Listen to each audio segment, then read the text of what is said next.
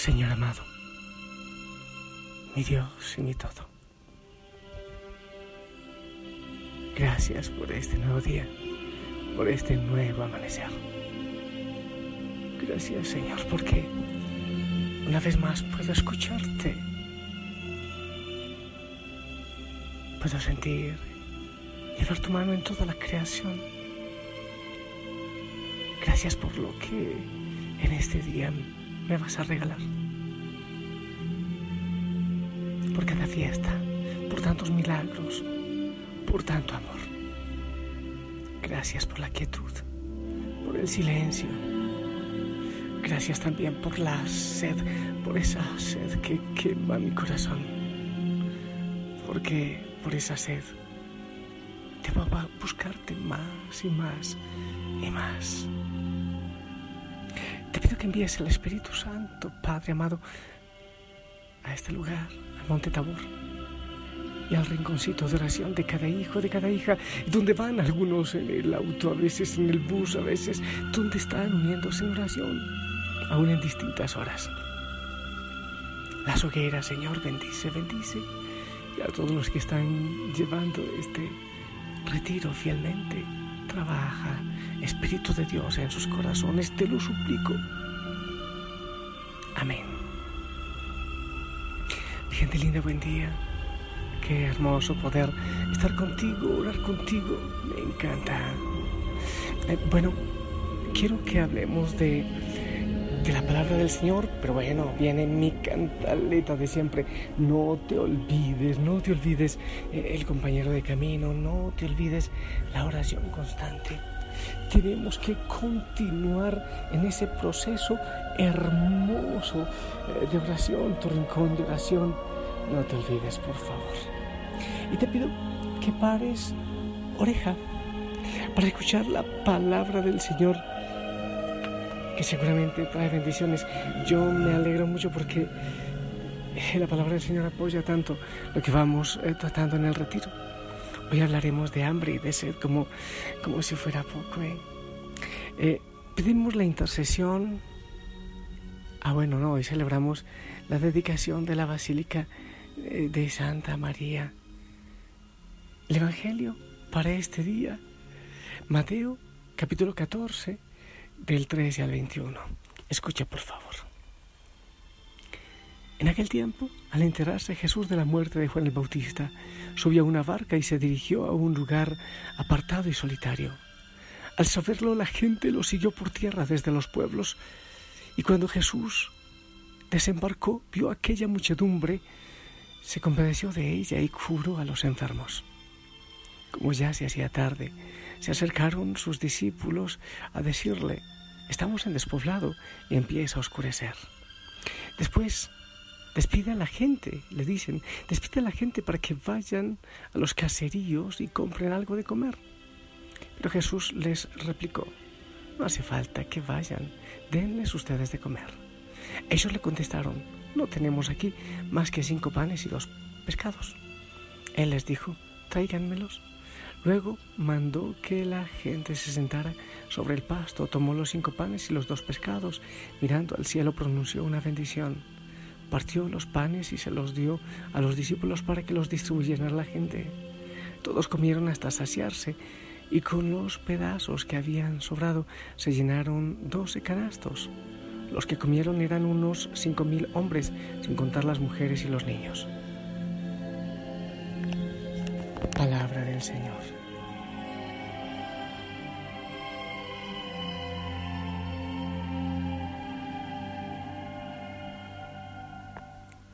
Pues bien, mi gente linda, mi gente linda, se me lengua la traba. Vamos a hablar de la palabra del Señor, que como siempre es preciosa, que como siempre tiene tantísimo para nosotros y en este día, claro que sí, igual tiene muchísimo para nosotros. Pero me encanta empezar eh, viendo aquella necesidad de la gente de pan. Tanta sed que la gente eh, vive y es lo que hemos estado diciendo nosotros también. Tanta sed, tanta necesidad. Y tan cerca de la fuente, tan pegaditos a la fuente, que ni siquiera nos enteramos que ni siquiera nos damos cuenta. El Señor, sabiendo lo de Juan el Bautista, se va. Da la impresión que quiere ir a, descansar, a, no sé, sería orar. Pero a pesar de que era su propósito, la gente lo persiguió y él, a pesar de su propósito, les atendió. No tuvo problema en atenderles y en sanar a los enfermos y demás, lo que dice la palabra. Pero luego, los discípulos, después de ver el amor y la misericordia del Señor, agarran sus pancitos y sus peces sus pescaditos, como que los tienen amarrados para ellos poder comer y no sé qué dirían. ¿Cuándo se irán todos estos? ¿Cuándo terminará Jesús ese discurso tan largo para nosotros poder comer? ¿Sabes por qué digo eso? Porque cuando el Señor les dice, denles ustedes de comer, ellos ya sabían que tenían ahí guardadito. Sí, solo que querían para ellos. Mezquindad y egoísmo era lo que había en sus corazones. Esa es una enseñanza grande, grande. Las cosas crecen y fluyen cuando se comparten, crecen y fluyen cuando ellas se dan. Denles ustedes de comer. Luego, el Señor hace el milagro, pero me encanta porque hace el milagro partiendo de lo que ellos tenían. ¿Hay hambre en el mundo? ¿Hay sed en el mundo? ¿Hay guerra en el mundo? Oye, el Señor quiere dar de comer y de beber y, también quiere saciar el hambre y la sed espiritual. Y te pregunta, pero ¿tú qué tienes? ¿Qué tienes tú? ¿Qué estás escondiendo? ¿Cuáles son los dones que tú tienes para compartir? No, Señor, porque no sé mucho. Es que no he estudiado casi, es que no sé de Biblia. ¿Qué es lo que tú tienes? Es posible que lo que tú tienes y lo que el otro tiene y lo que el otro tiene constituyan en una riqueza, en un tesoro maravilloso. Y es posible también que haya muchas personas que tienen mucha más hambre y sed que la que tú tienes. El Señor hace el milagro, pero cuenta con lo poquito que tú tienes. Cuenta con eso. No debes esconderlo, no debes mezquinarlo, no debes guardarlo. Pero después hay otro gesto precioso del Señor. Después de haber realizado el milagro, les da a ellos los alimentos para que los repartan. Es que milagro lo hace el Señor. Es que Él es abundancia, pero, pero Él quiere darnos el regalo de contar con nosotros para esta obra maravillosa. Indudablemente Él puede hacer todo, Él, él mismo. Él quiere contar contigo y conmigo con lo poco que tú y yo tengamos para saciar el hambre y la sed. Sí, estamos sedientos, estamos hambrientos, muchos de alimento material, pero la mayoría, mejor dicho, todo el mundo, sedientos y hambrientos de Dios. Todos. Pero empecemos a dar. En el trabajo seguramente encuentras a mucha gente hambrienta y sedienta y quizás algunos más que tú. No lo sé, eso, eso no se sabe porque eso no se mide. Pero tú ya escuchas, pero tú ya conoces un poquito. No mezquines eso, anda a darlo. El Señor cuenta contigo, con tus labios, con tus manos, con tu sonrisa, con tu oración, para que esa obra pueda realizarse, para Él realizar el milagro. Él quiere contar contigo. ¿Por qué tú eres poderoso? No, no porque eres poderoso él quiere hacerlo. Aún con tus manitas pequeñas, aún con tu fragilidad, Él quiere hacerlo para contar contigo en esa obra hermosa del Señor.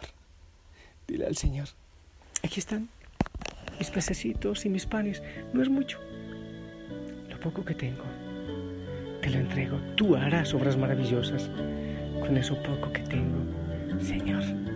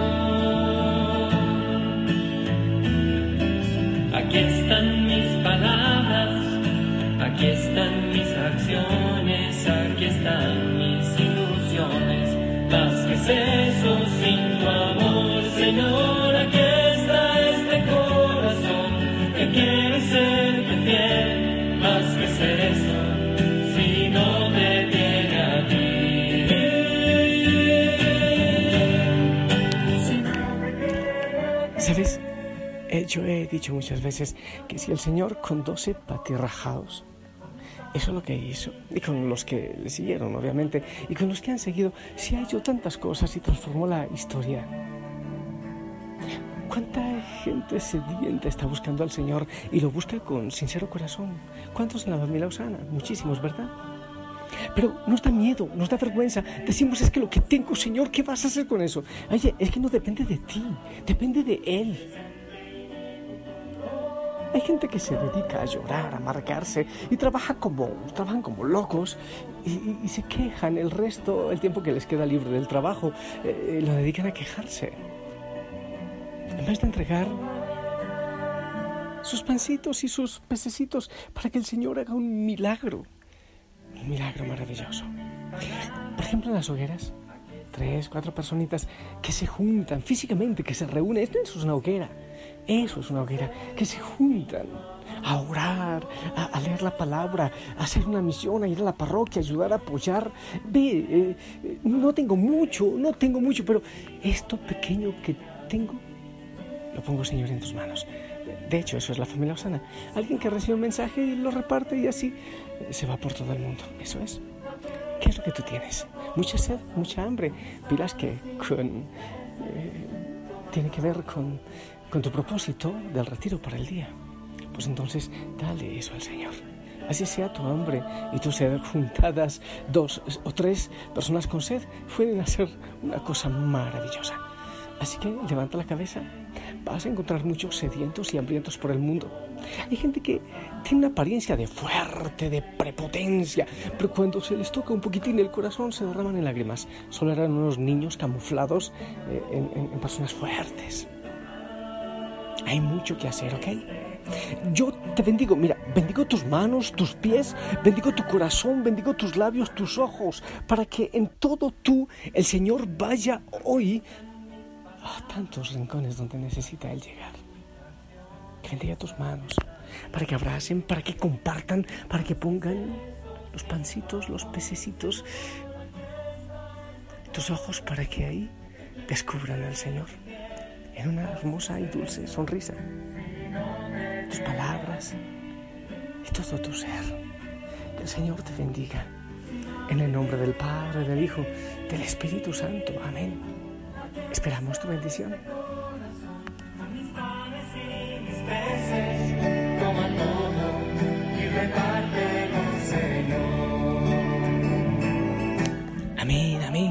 Gracias. Hey, deja de quejarte. Empieza a actuar.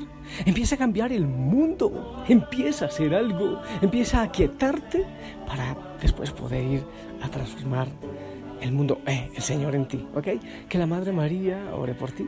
Te envío un fuerte abrazo rompecostillas. Abrazo de gol. Abrazos a todos en casa. Si el Señor lo permite, nos escuchamos en la noche para continuar en el camino por el desierto, de regreso a casa, buscando también nuestra tienda de encuentro. Hasta pronto. Hermoso día. Chao.